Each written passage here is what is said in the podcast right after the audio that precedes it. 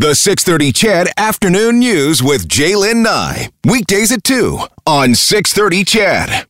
It has been uh, really a bombshell few weeks for the Canadian military. It all started when Global News first reported sexual misconduct allegations against former Chief of Defense Staff Jonathan Vance. That was just about a month ago. Vance is facing allegations of inappropriate behavior with two female subordinates. He denies all allegations of inappropriate behavior. And then the man who replaced him as Chief of Defense Staff, Admiral Art McDonald stepped aside after news broke that the military police are investigating him in connection with allegations of sexual misconduct. There have been complaints about the culture in the Canadian military for decades, and despite reports, one done just, what, five and a half years ago, and promises to change it, nothing has changed. The House of Commons Defense Committee is now investigating the allegations against Vance, is taking a look at at what is going on. And those who study this issue say now is the time for the committee and all political parties to break away from the status quo and make meaningful change. What does that look like? Dr. Maya Eichler is an expert on military sexual misconduct. She leads the Center for Social Innovation and Community Engagement in Military Affairs at Mount uh, St. Vincent University in Halifax.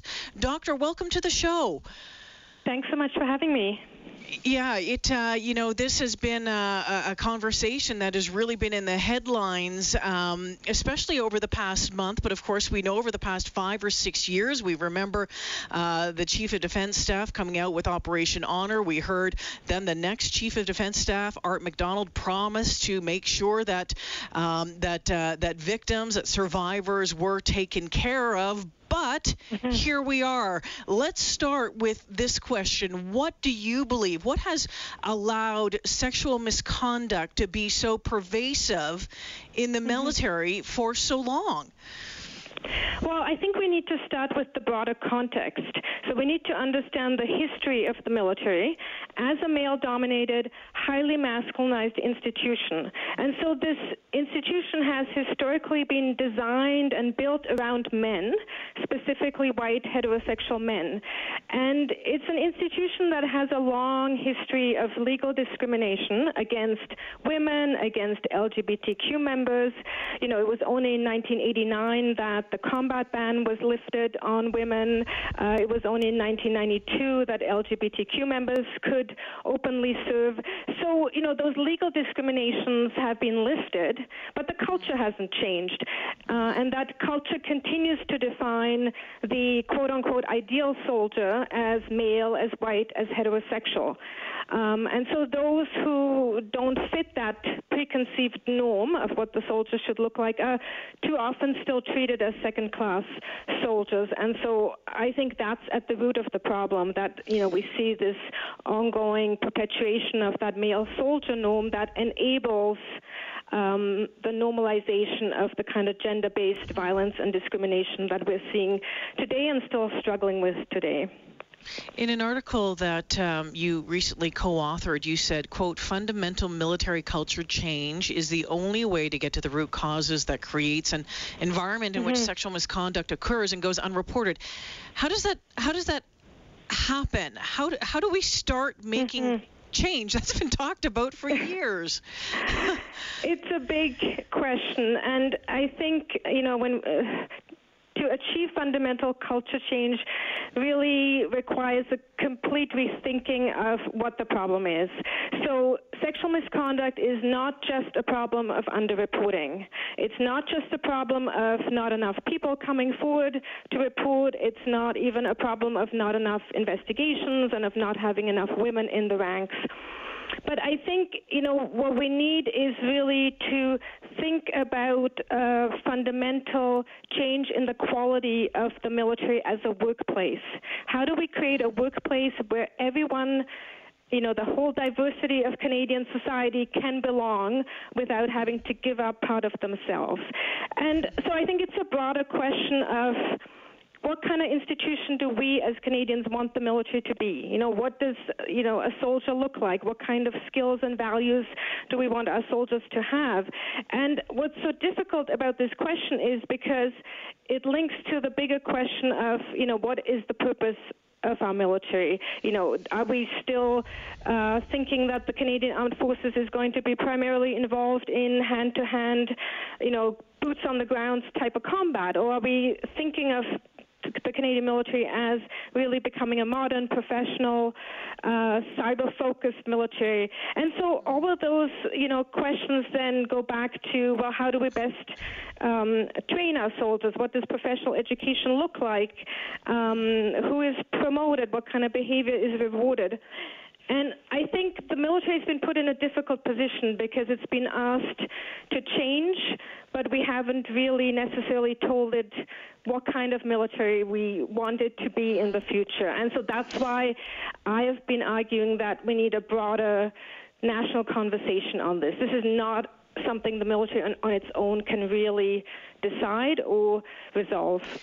You know, and, and that's interesting, and, and, we've heard that uh, brought up uh, recently, and uh, we, we've we've been hearing about independent oversight being needed, but we know that the military really has long pushed back about having, you know, quotes outsiders being involved in in oversight. Um, why do you think there has been that pushback, and and how do we push back against that notion? How how, how can we get those in command who are making the decisions or the politicians who would make that decision say, okay, this is what needs to be done. We do need independent oversight. So the first thing I'd say is that the task at hand is too big for the military to solve on its own. Mm. Um, addressing sexual misconduct and its root causes really does require some special expertise and and types of skills that the military does not necessar- necessarily have at this point. Um, and so it makes total sense for the military to draw upon outside expertise to accomplish the task. Mm. Um, but I think there also needs to be more transparency and accountability about that outside involvement. Um, you know, what uh, outside experts saying, you know, is, are the recommendations being implemented? Why are they not being implemented? I think these questions need to be openly discussed. Um, the other thing I would say is that there's there's a lot of ideas floating around right now um, around external oversight, and people actually mean quite different things by that. Um, you know, some are talking about better oversight over the sexual misconduct response center that was set up five years ago. Some people are talking about outside oversight over the military uh, and its culture change uh, strategy. And so I think the, the Defense Committee um, really should focus its next, next couple of meetings on discussing, you know, what exactly do these solutions look like? What are the different proposals on the table? Um, and have a broader national conversation about this so that we can move forward in a productive uh, way, um, focusing on long term solutions.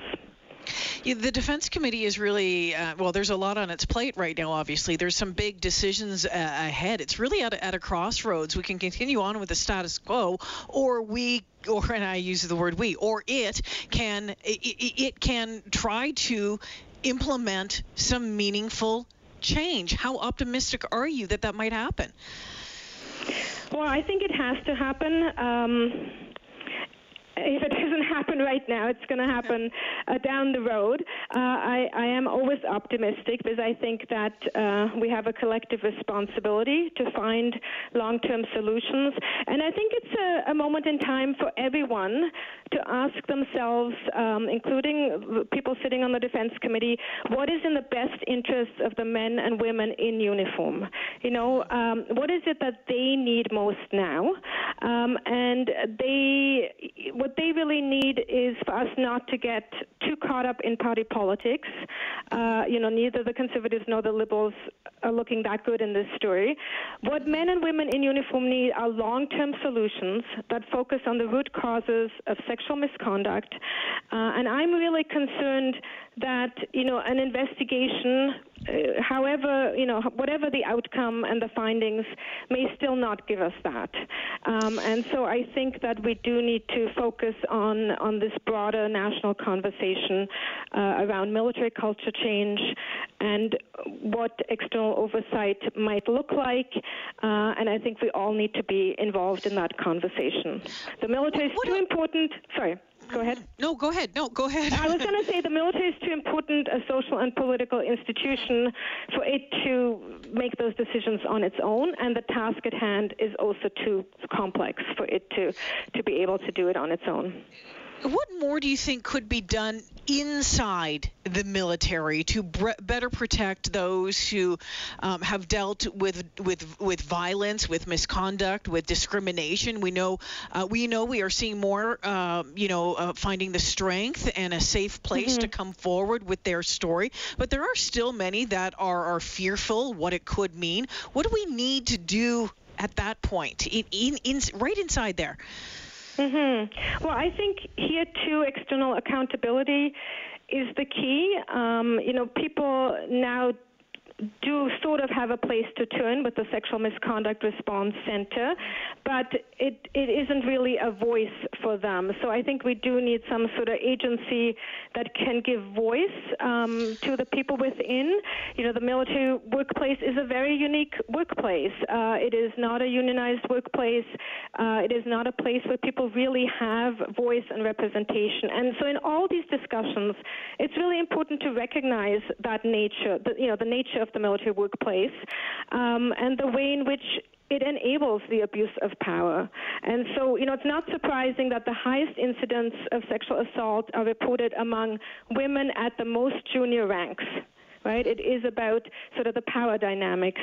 And, um, you know, whether we want to think about unionization or not, um, what is needed is some better kind of representation of of the voices of the lived experience of those who don't have power in the institution right now. And again, this is something the Defense Committee could tackle to ask that question. Uh, you know, it's not something for me as an expert to decide. It is really a broader national conversation that needs to happen around um, what this workplace looks like and what we would like it to look like in the future. Before I let you go, we know it's been, you know, just what, just over about five years, five and a half, six years since uh, Justice uh, Deschamps' external review of the military led to a series of recommendations that led to Operation Honor, which, you know, aimed to eliminate sexual misconduct. Uh, we know that hasn't worked. Um, is there anything?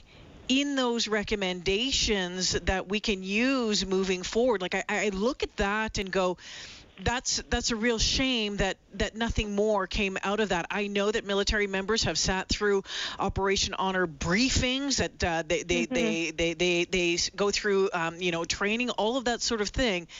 Um, what happened there? Does that go back to the culture? Is that where it all stems yeah, from? Yeah. So so the problem is that uh, the 10 recommendations of the Deschamps report were not fully implemented. Right? Yeah. The first recommendation was uh, that the military should acknowledge that sexual misconduct is a is a systemic and pervasive problem. They did do that. I would say that the other nine recommendations were not fully implemented. The yeah. second recommendation was around culture change and a real culture yeah. change strategy, which didn't happen. Uh, and and the and eight of the ten recommendations hinged on the creation of an external accountability center uh, on sexual misconduct. Um, you know, we got the sexual misconduct response center, which is not anything close to what Deschamps had envisaged. Um, so the recommendations were not fully implemented. I think, yeah. you know, it's not simply that there wasn't enough will at the leadership level. I mean, I do think there was resistance in the beginning, especially if we think back to then uh, CDS Tom Lawson's very first reaction to the report, which was quite negative and sort of full of disbelief. And then after that, what we saw was sort of the reluctant acceptance of the findings. But really, we, we allowed the military to implement these recommendations on its own. Basically, you know, we allowed the military to self-monitor and self-reform, which did not work. And I think we're now at a moment in time where we see that this approach did not work, and we need to have more outside involvement, some form of monitoring and oversight to ensure at least that the recommendations of the Deschamps report are implemented. That would already be a really good start yeah. here. Yeah, external oversight, and you know, someone said to me recently who is in the military and who has um, has um, who has dealt with this as part of uh, you know the, the, lawsuit says, you know, I, I, believe we need a leader with a vested interest beyond their career. They need to believe it's the right thing to do. It's just not talking points.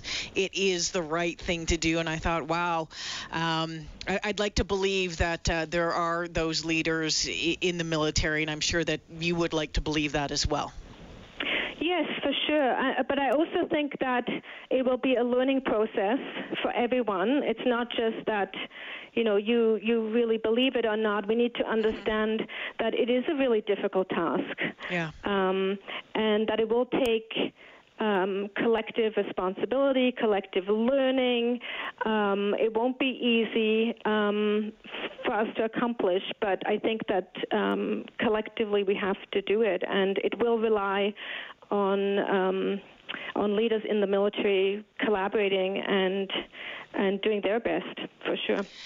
I think we'll leave it there. Thank you so much for joining me this afternoon. I appreciate your time, your your insight, and, and certainly your expertise on this topic. Thank you so much. Thanks for your interest. Bye bye. Take care now. Dr. Maya Eichler joining me this afternoon. And Dr. Eichler, again, an expert on military sexual misconduct. She leads the Center for Social Innovation and Community Engagement in Military Affairs at Mount St. Vincent University in Halifax. I mean, it's been called a, a crisis right now, an institutional crisis for the Canadian forces. And, um, and we talk about culture change. And, and that is a huge amount of work.